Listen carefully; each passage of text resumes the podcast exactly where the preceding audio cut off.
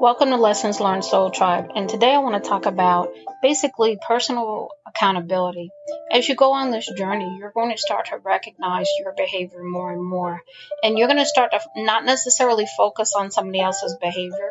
You're going to take it in, but what you're going to do with it is you're going to sort of observe it um, and not pay as much attention to somebody else's behavior because you're going to recognize things so quickly in other people because you've done so much work on yourself. Now, that's not to say that you're better than anybody else or anything like that. That's not what that's saying at all. It's just um, saying that you, you know, have are on a different place in your journey as opposed to somebody else. Um, and it's also about, you know, you recognizing that, you know, you are now more accountable to yourself on how you respond to things.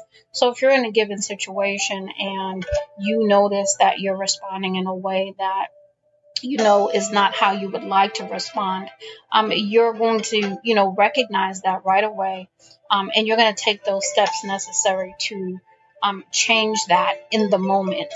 Um, it's not going to take you forever anymore. I know for me, I struggled when I was upset about things and I would stay stuck in those feelings and emotions.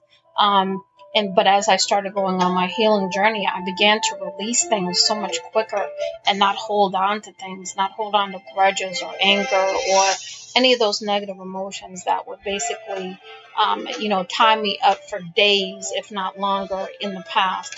So, you know, when you encounter these situations where you know, you're in a situation and somebody else's behavior is not the way you think it should be. Your behavior is not the way that you think it should be. You know, all you can do is control what you do, what you say, how you respond. So, um, keep that in mind. And it's, it's always amazing to me, um, you know, the freedom that you'll feel, um, when you're encountering these experiences and responding to them totally differently than you would have in the past. And it's such an empowering feeling um, to know how far you've come in your journey that you're able to do this now. And you're able to do it with you know a lot of ease. It's not difficult anymore. Um, it's very freeing um, and it just really um, again shows the amount of work you've put in and the growth that you've had along the way. So when you have these situations you know learn to you know take them in and be in the awe of the moment that wow this is how far i've come and i had i no longer allow these situations or experiences to drive my emotions. I'm in control of how i handle things. Um, and if i you know make a mistake guess what? I can correct it immediately.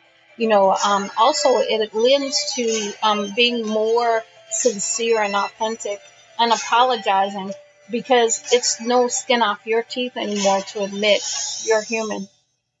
Well, I hope this helps you along in your journey. Much love and light, Lady T.